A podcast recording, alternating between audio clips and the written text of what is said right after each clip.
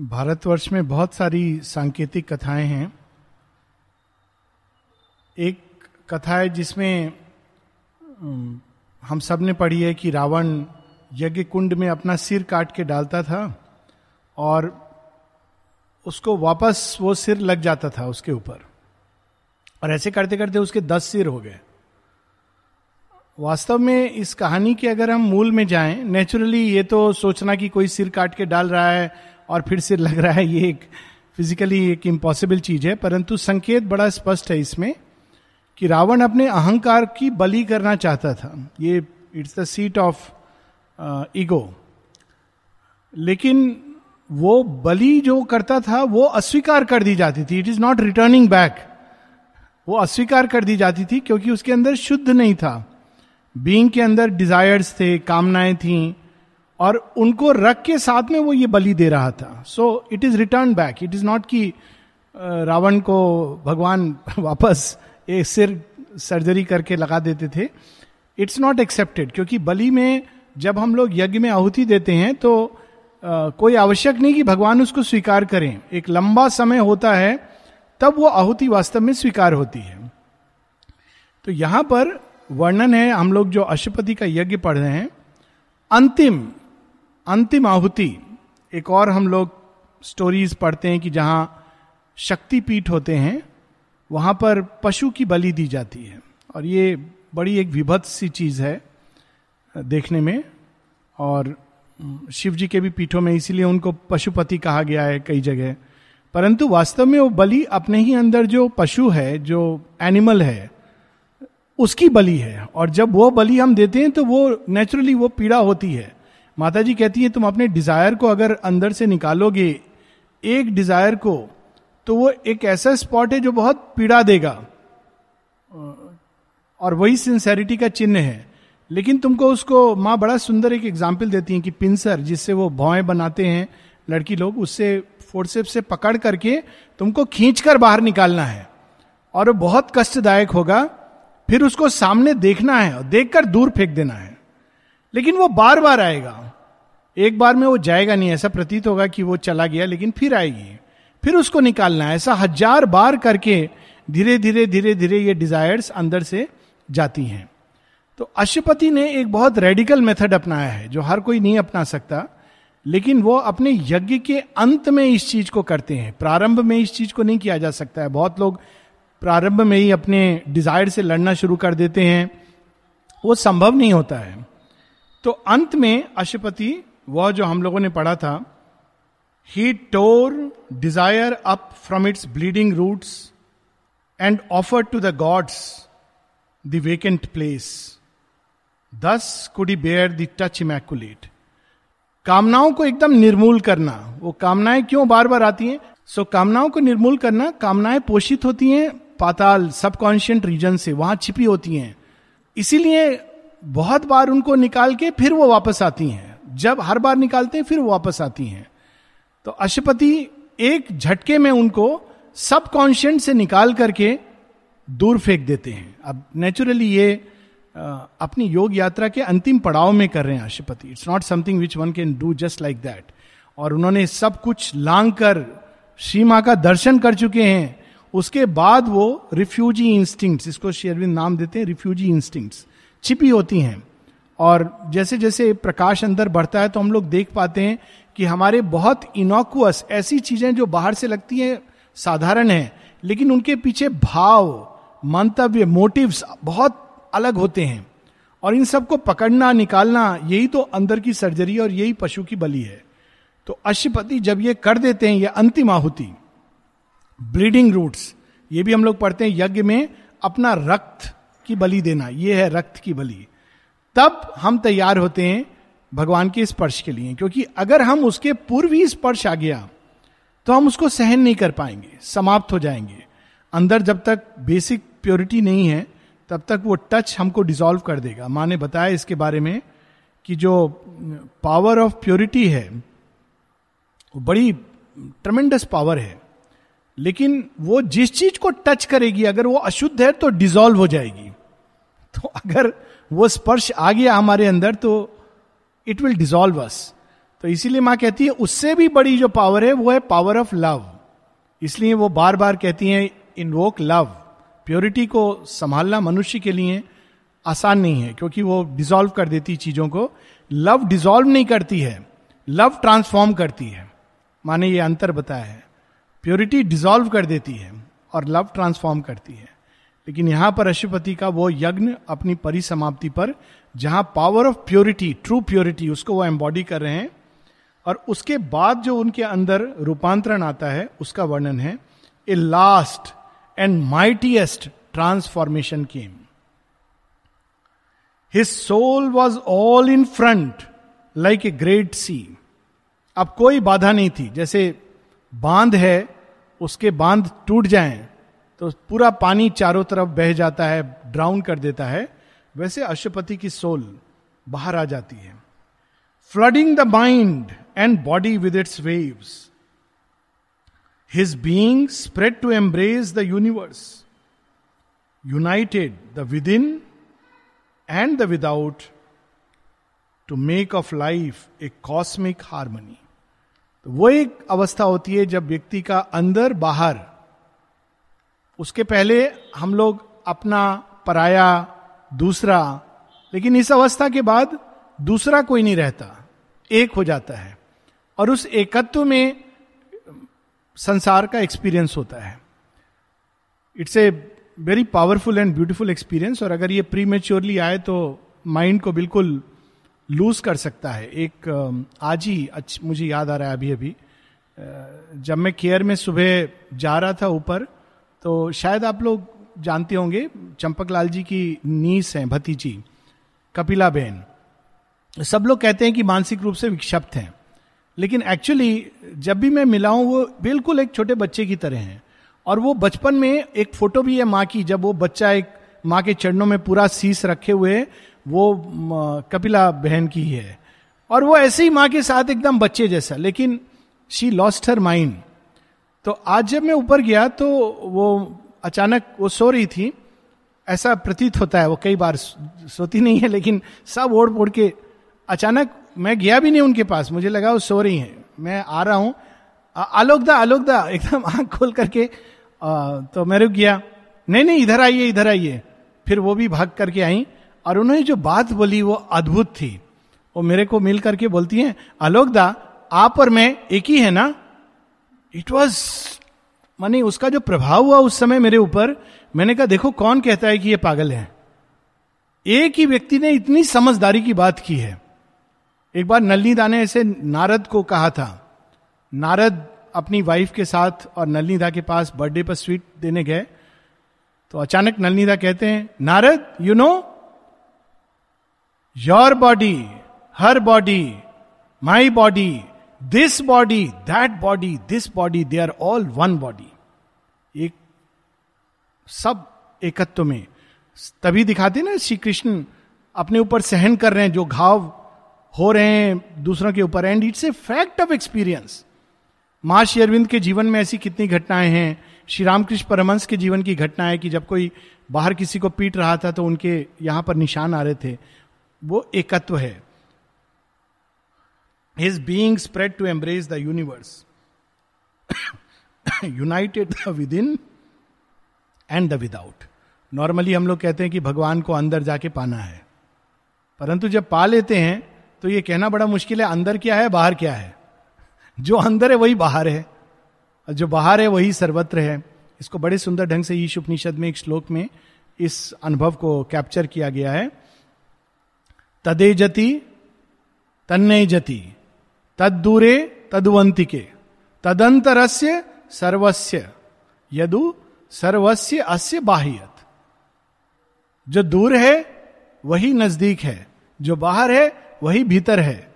जो भीतर है, वही सर्वस्व है। जो यहाँ है, वही सब जगह है। It's a very powerful experience तो वाष्यपति वो अनुभव कर रहे हैं। An empire an empire of the immanent divine और तब वो एक्सपीरियंस करते हैं सारे संसार को, सृष्टि को, एक सम्राट की तरह सम्राट का मतलब यही होता है। पहले स्वराज, फिर साम्राज्य।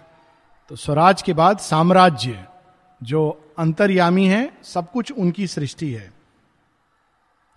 In this tremendous universality not only his soul nature and mind sense included every soul and mind in his but even the life of flesh and nerve was changed and grew one flesh and nerve with all that lives तो ना केवल उन्होंने आत्मा में यह प्रतीत किया कि सब एक हैं, किंतु अपने भौतिक देह में, मन में, प्राण में सब ऊर्जाएँ वो अपने अंदर महसूस कर रहे हैं एक्सपीरियंस कर रहे हैं। श्री अरविंद की एक पोयम है कॉस्मिक कॉन्शियसनेस विश्व चेतना तो उसमें कहते हैं मैं इधर उधर जहाँ देखता हूँ तुम ही हो।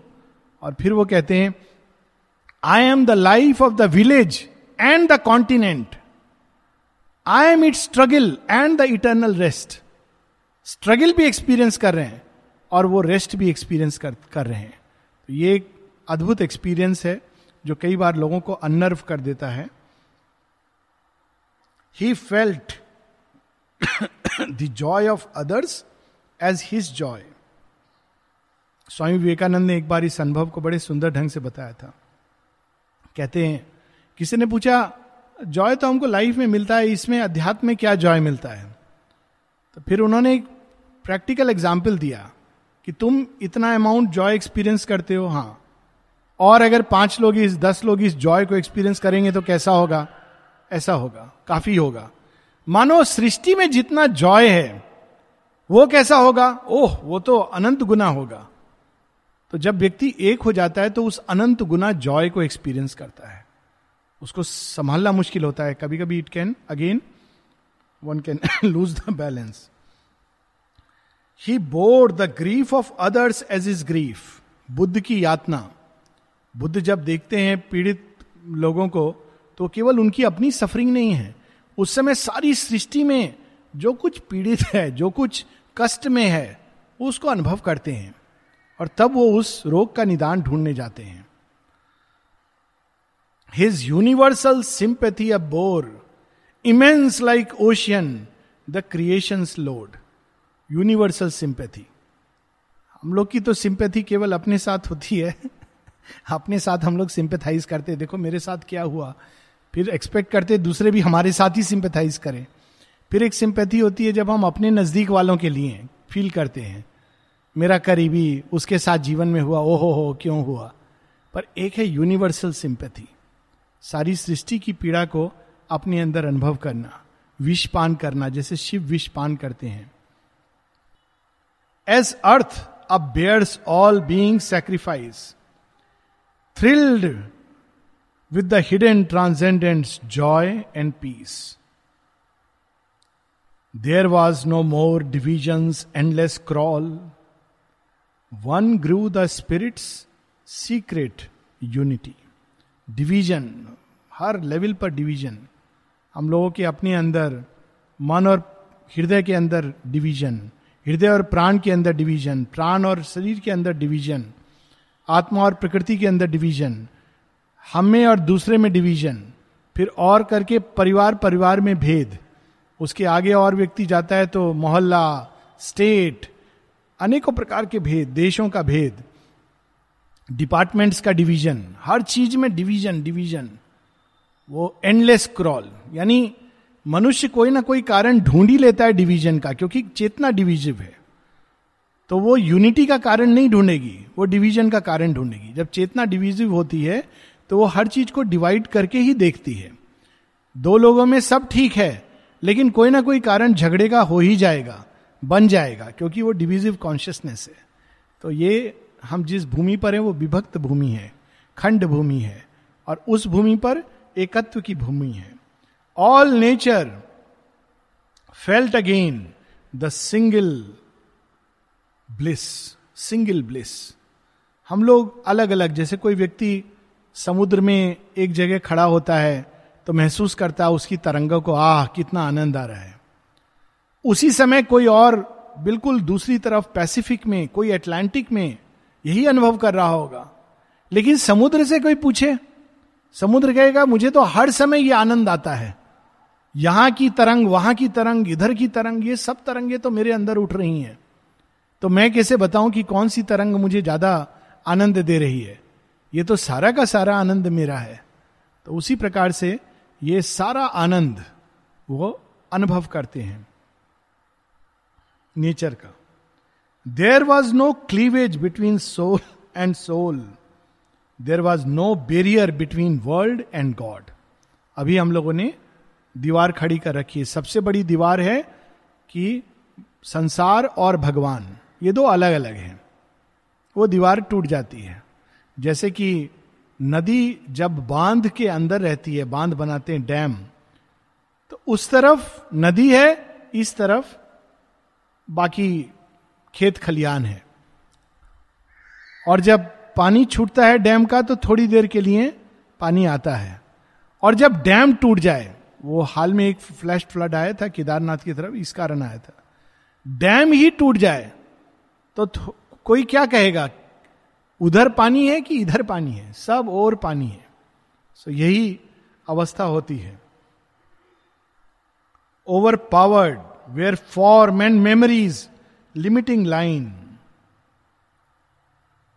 form and memory हम लोग हर चीज़ों को डिवाइड कैसे करते हैं? एक है फॉर्म फॉर्म रूप, आकृति, इतनी प्रबल होती है उसकी पकड़ हम लोगों के ऊपर, किसी को देखते, अरे, ये तो वो है।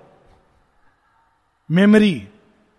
बड़ा मेमोरी की एक बड़ी अच्छी इंटरेस्टिंग स्टोरी है, बड़ी टचिंग स्टोरी है। मेमोरी जब खो जाती है तो ये सब समाप्त हो जाता है। तो एक बीमारी होती है, बीमारी कहते हैं लोग, पता नहीं वो बीमारी है या वरदान है कि मेमोरी खो खो गई किसी लेडी की और वो केयर में समझिए पड़ी थी। केयर में नहीं, कहीं और डिमेंशिया बोलते हैं। तो वो पहचान नहीं पा रही थी किसी को, कौन मेरा पति है, कौन भाई है, बहन है, किसी को पहचान नहीं पा रही तो रोज उसके हस्बैंड उसको खाना लेके जाते थे। पाँच साल ऐसे खाना दे रहे हैं। वो खा रही है, उसको मालूम नहीं कौन ला रहा है। उसके लिए वो हस्बैंड है पहिया है, कोई वहाँ का व्यक्ति है, कुछ फ़र्क नहीं पड़ता। तो पाँच वर्षों बाद नर्स ने उनसे पूछा कि आप, मैं देख रही हूँ पाँच वर्षों से रोज लाते हैं। इनको तो याद भी नहीं है कि आप इनके पति हैं। कहते हाँ पर मैं क्या करूँ? मुझे तो याद है कि ये मेरी पत्नी है। मैं कैसे भूल जाऊँ? मैं कैसे अपने धर्म को पूरा नहीं करूँ? It's a very touching story किंतु यह भी सच है कि मेमोरी के कारण, ये मेमोरी हम लोगों को बांधती है। इसको बहुत डिटेल में शेयरविंद लाइव डिवाइन में। सुबह उठते ही सारा संसार जैसा था वैसा आ जाता है। कभी कभी दस साल पुरानी बात मेमोरी के रूप में चली गई है, पर मेमोरी कल मैं बुद्ध की बात कर रहा था बोध गया में तो बड़ी सुंदर उनकी स्टोरी है मेमोरी की स्टोरी कैसे मेमोरी बांधती है और उस मुक्ति का कारण भी बनती है। कोई बहुत गुस्से में आया बुद्ध के ऊपर बुद्ध के सामने और उनके सामने, उसने उन पर थूक दिया। तो बुद्ध ने आँखें खोली और स्माइल दी। चला गया गुस्से में।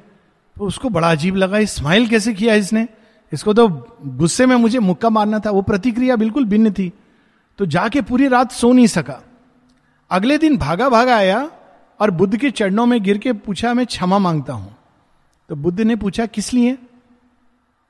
अरे, कल आपको मालूम नहीं है, याद नहीं है। कल मैं ही था जिसने आपके ऊपर थूका था। तो उन्होंने कहा, देखो, कल जिसने थूका था, वो कोई और था, और जिस पर थूका था, वो कोई और था।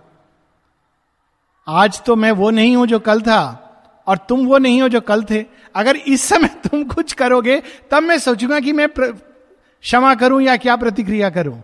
अब देखिए मेमोरी कैसे बांधती है। लोगों को देखते ही हम लोगों के अंदर वो आता है ओ ये व्यक्ति इसने मुझे ऐसे किया था।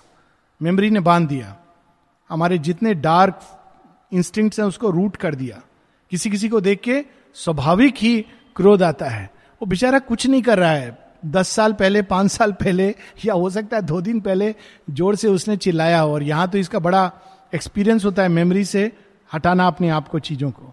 तो ये form and memories limiting line तो ऐसी अवस्था में प्रवेश कर गए Ashwapati the covering mind was seized and torn apart it was dissolve and now no more could be the one consciousness that made the world was seen हम लोग एकत्व क्यों नहीं देख पाते? मन के कारण। माइंड की चेतना डिविजिव है। हर चीज़ को वो कंपेयर कंट्रास्ट एनालाइज डिस्क्रिमिनेट इसी के द्वारा जानती है। नहीं तो वो जान ही नहीं सकती है। तो मन हमको बांधता है, इसीलिए इसको छठी इंद्रिय कहा गया है। और जब मन टूट जाता है, मन टूटना मतलब वैसे नहीं कि जैसे हम लोग कहते हैं, मन टूट गया। नहीं, ये जो कवरिंग है लिड शेयरविंद एक जगह लिखते हैं a lid above the mind and a veil behind the heart hide from us the divine पीछे एक पर्दा है और यहाँ पर लिड है। Faith and devotion tear the veil in the mind silence the lid is removed वो lid या तो माइंड के साइलेंस में जाता है या अयतु की कृपा जिसमें भगवान का स्पर्श इसको तोड़ देता है। तो ये जब तोड़ देता है, तब एकत्व का एक्सपीरियंस होता है। तब हम उस चेतना को जान सकते हैं, अनुभव कर सकते हैं, जो एक है, लेकिन जिसने अनेकों अनेकों नाम रूप प्रकट किए हैं। All now was luminosity and force abolished in its last thin fainting trace, in its last thin fainting trace. This circle of the little self was gone. The separate being could no more be felt. It disappeared and knew itself no more, lost in the spirit's wide identity. तब जो रावण ने जो मुंड डाला था पहले desire और कामनाएँ ये सब चली जाती हैं, वासनाएँ, तब ईगो की आहुति हो सकती है। नहीं तो वो अस्वीकार कर दी जाती है। और वो बड़ा भयानक होता है, क्योंकि व्यक्ति को लग रहा है कि वो ईगो की आहुति दे रहा है, लेकिन वो ईगो बढ़ती जा रही है, अंदर अशुद्धि है। जब अशुपति ने ये कर दिया है, तब अपने आप उनकी ईगो डिजॉल्व हो जाती है। ईगो का सपोर्ट बेस जो है, समाप्त हो जाता है।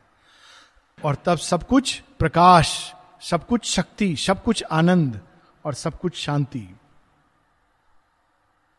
His nature grow a movement of the all तब प्रकृति में जो भी उनके लहर उठती थी, वो उस एक अमेव द्वितीय की लहर के रूप में उठती थी। बड़े सुंदर वर्णन है इसमें। Exploring itself to find that all was he क्या एक्सपीरियंस है। शेयरविंद एक जगह वन सेल्फ कविता है। उसमें लिखते हैं all are deceived do what the one power dictates तो क्या वन पावर है? हम लोग कहते हैं, कृष्ण भगवान वहाँ हैं। शिव जी का ये मंदिर है।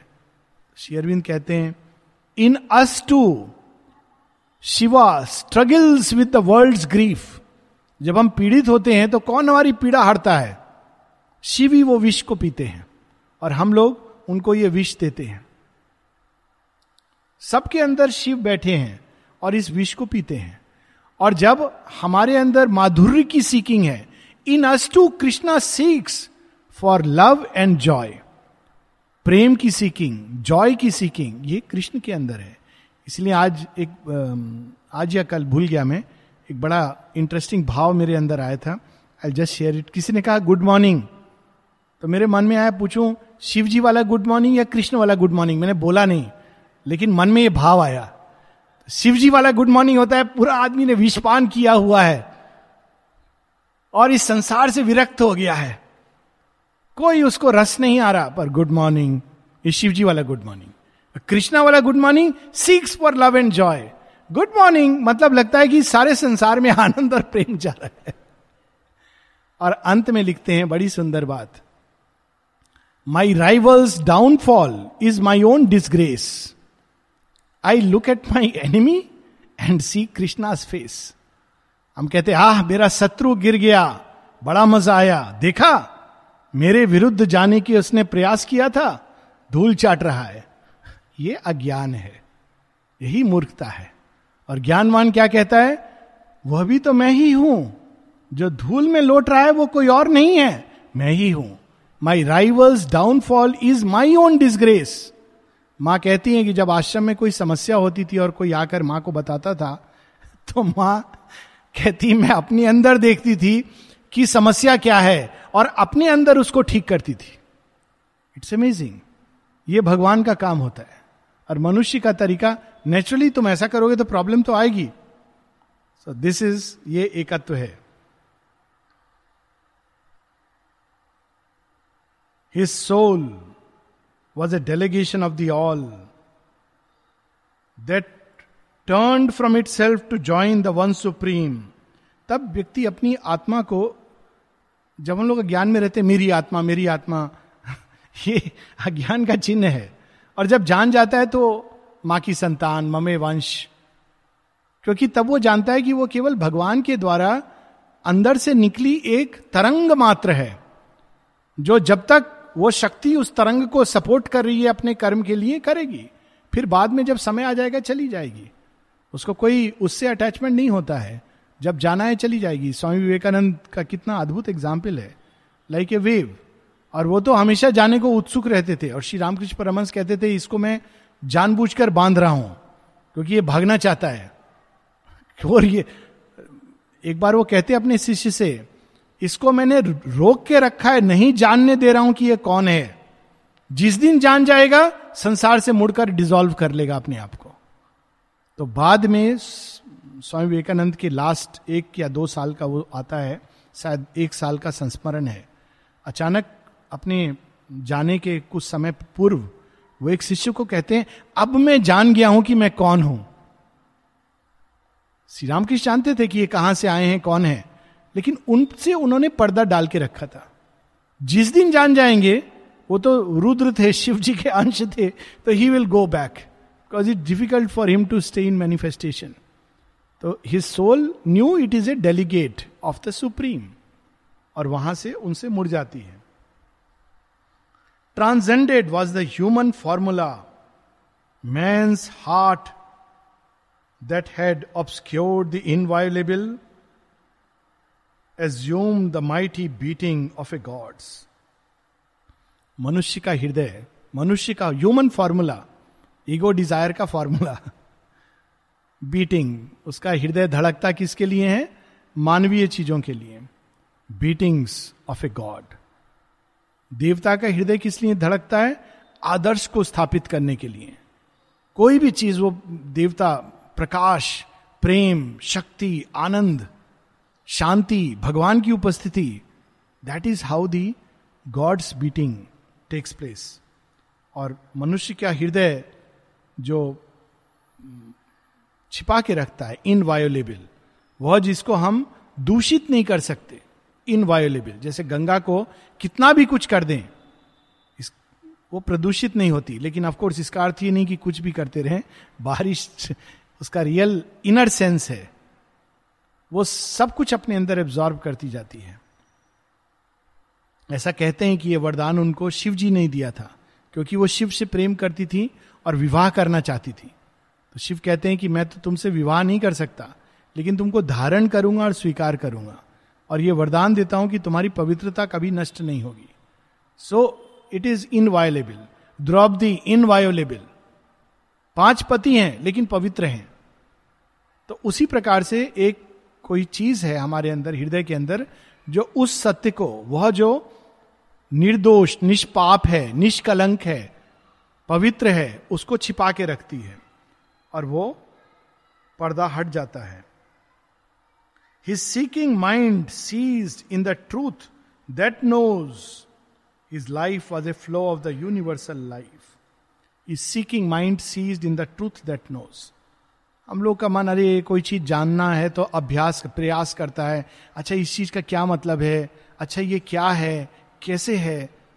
लेकिन जब वो सत्य से एक हो जाता है तो जो जानना हो जिस समय, वो ज्ञान उसके अंदर आएगा। कम से कम उस क्षेत्र में ज़रूर आएगा जहाँ वो युक्त हो गया है। वो पार्ट जिसको वो मैनिफेस्ट कर रहा है, उस चीज़ के विषय में उसको पूरा ज्ञान ट्रूथ से आएगा। तो फिर सीकिंग सीकिंग समाप्त हो जाती, क्योंकि वो पता है कि वो ज्ञान की गांठ खुल गई है। और जो जानना है, जो आवश्यक है उसके कर्म के लिए, भगवान की सेवा के लिए, वो अपने आप वो ज्ञान उसके अंदर आएगा।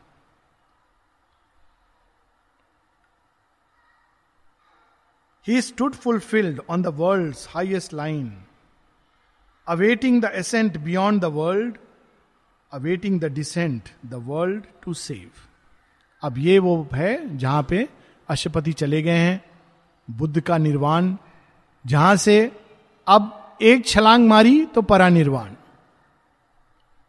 और नहीं तो वहाँ खड़े होकर प्रतीक्षारत हैं, डिसेंट, हे माँ उतरो इस संसार को सेव करो, वहाँ खड़े होकर पुकार रहे हैं। माँ ये चीज़ बड़े सुंदर ढंग से कहती हैं कि the goal of this yoga is not to lose oneself in the divine consciousness but to make life perfect with the divine perfection Ashwapati उस हाइएस्ट लाइन संसार में जो कुछ पा सकते हैं वहाँ पर पहुँच गए हैं a splendour and a symbol wrapped the earth serene epiphanies looked and followed and hallowed vasts, summoned wise infinitudes were close and bright reminiscences leaned near and kin and bright remotenesses leaned near and kin sense failed in their translucent lucency तो वे देवता वे दृश्य जो छिपे हुए हैं दूर हैं वे अब उनके पास आने लगते हैं और उनसे मिलना चाहते हैं यहाँ तक कि sense failed in that luminous translucency हम लोग नॉर्मली कैसे चीज़ों को देखते हैं? रिफ्लेक्टेड लाइट से। रिफ्लेक्टेड लाइट में चीज़ें कैसी दिखती हैं? जैसी हम लोग देखते हैं। ये इंद्रियों का खेल है। चीज़ें वैसी नहीं है जैसी हम देखते हैं। किंतु ये रिफ्लेक्टेड लाइट से आकृतियाँ ऐसी नज़र आती हैं। अब ये रिफ्लेक्टेड ना लाइट ना हो, कल्पना करें कि सूर्य एकदम करीब आ जाए और प्रत्येक देह के अंदर सूर्य प्रकट हो जाए, तब क्या दिखेगा? बिल्कुल भिन्न दृश्य दिखेगा। तो हमारी दृष्टि की सीमा समाप्त हो जाएगी। शेयरविंद कितने सुंदर ढंग से कह रहे हैं, सेंस फेल्ड। तो आकृतियाँ वैसी नहीं दिखाई देती थी। शेयरविंद इस तरह से देखते थे टुवर्ड्स द एंड शेयरविंद का आँखों की ज्योति चली गई थी बाहर से। वो इतना हम सबको चिट्ठियाँ लिख लिख के लिख लिख के उन्होंने अपनी ही दृष्टि को, सबको दृष्टि दी उन्होंने, सबको प्रकाश दिया। ये उन, उनका त्याग है। तो अमल किरण एक बार लिखते हैं कि जब दर्शन के लिए लास्ट दर्शन की बात है तो अमल किरण पास से गुजर रहे हैं तो अचानक वो देखते हैं कि श्री अरविंद माँ की ओर मुड़कर कुछ कहते हैं। तो अमल किरण ने ये नोटिस किया है सब नोटिस कर देते हो। बाद में माँ से कहते हैं, क्या कहा था प्रभु ने? वाट डिड द लॉर्ड से तो माँ कहती है, वो पूछ रहे थे, अमल किरण ही है ना? हाँ। वो कैसे जानते थे? तो अमल किरण उस पर बड़ा सुंदर कहते हैं कि वो बाहर से नहीं देखते थे।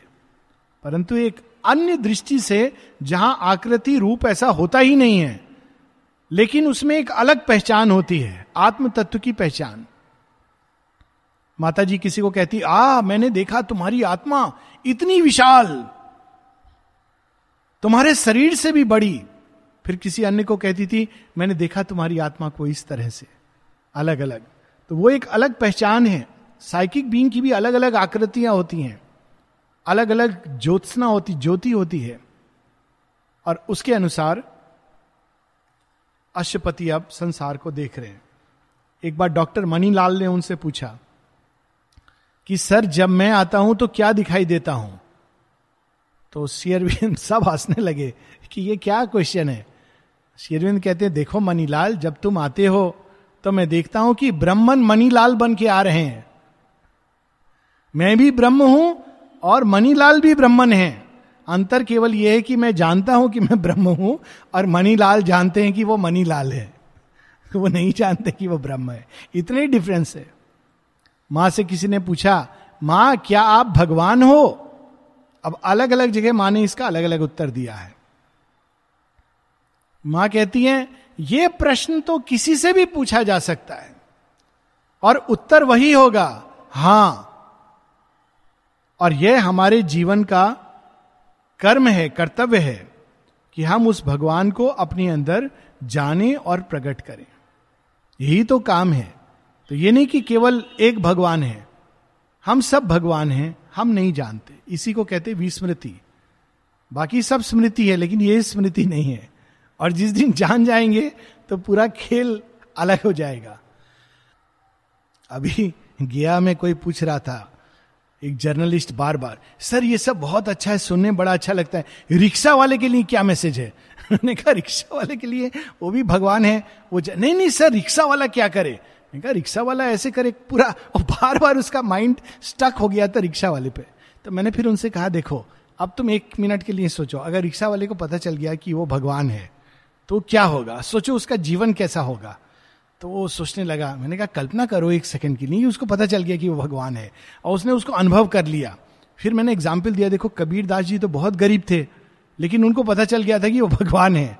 तो उसने उनके जीवन को कैसे बदला? तो थोड़ी देर बाद कहता है, ओ सर, अब मुझे समझ आया। रामकृष्ण की एक स्टोरी है। तो वो सोच रहे थे, रिक्शा वाले के लिए बहुत कठिन है ये सब समझना। लेकिन जब उनको ये समझ आया कि नहीं, कठिनाई इसकी नहीं है कि मन नहीं समझता, कठिनाई दूसरी है कि हमारी श्रद्धा अलग है। जब तक हम ये सोचते हैं कि हम चीटी हैं, तब तक हमको प्रकृति रौनती रहती है। और हर बार रौनती है और हम कहते हैं, ओ, देखो, भगवान बड़ा क्रूएल है। वो क्यों रौंद रहा है? प्रकृति क्यों रौंद रही है? याद दिलाने के लिए तुम चीटी नहीं हो। अब वो रौनती रहती है रौनती रहती है। जैसे सारे ग्वाल बाल कंस से भयभीत थे, कालिया नाग से भयभीत थे, इंद्र से भयभीत थे सबसे भयभीत थे, समाज से भयभीत थे तरह तरह के उनको भय। अब जब कृष्ण जन्म लेते हैं तो वो क्या सिखाते हैं? कहते देखो, भय की कोई ज़रूरत नहीं है। तुम्हें और कंस में कोई डिफरेंस नहीं है।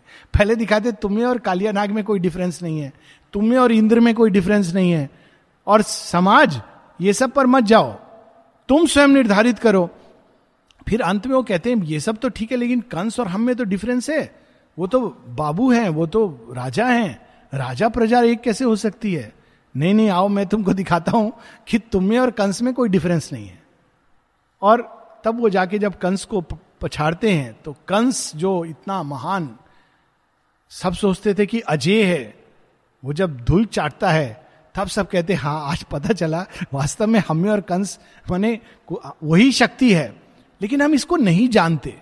हम भी कृष्ण हैं। हम चाहते, हम ये शुरू से सोचते कि हम कृष्ण हैं। तो जब तक हम ये मान के चलते कि हम चीटी हैं, प्रकृति रौनती रहती है। जिस दिन हम ये जान लेते हैं कि नहीं, हम तो सिंह हैं, तब हमारे ऊपर चीटी का व्यवहार शोभा नहीं देता। हमको अलग होकर सिंह की तरह गरजना चाहिए, दहाड़ना चाहिए। प्रकृति को कहना चाहिए, रुको, अभी नहीं। मृत्यु सामने आए तो कहना चाहिए, ठहरो, माँ का काम कर रहा हूँ। अभी नहीं, बाद में आ जाना। तुम्हारा अपॉइंटमेंट और एक घंटे बाद है। ये तो बड़े बड़े माने एलिजाबेथ, वन, एरिस्टोटिल, इनकी कहानियों में है। और हम लोग ऐसे कह सकते हैं। लेकिन अगर माँ का काम कर रहे हैं, अगर हम लोग अपना मस्ती कर रहे हैं और बोलेंगे, माँ का काम तो मृत्यु कहेगी, मूर्ख मत बनाओ। मैं सब जानता हूँ क्या काम कर रहे हो। लेकिन ये अंदर में जब हम जागृत हो जाते हैं दिव्य तत्व के प्रति, तब ये हमारी अवस्था होती है। This is called transcending the human formula ephemeral voices from is listening fell and thought potent no more sank large and pale like a tired god into mysterious seas अब धीरे धीरे अशुपति के ये देवता भी आकर दूर चले जा रहे हैं और विचार की शक्ति आइडिया की शक्ति ये सब भी धीरे धीरे सिंक कर जा रही है। Tired god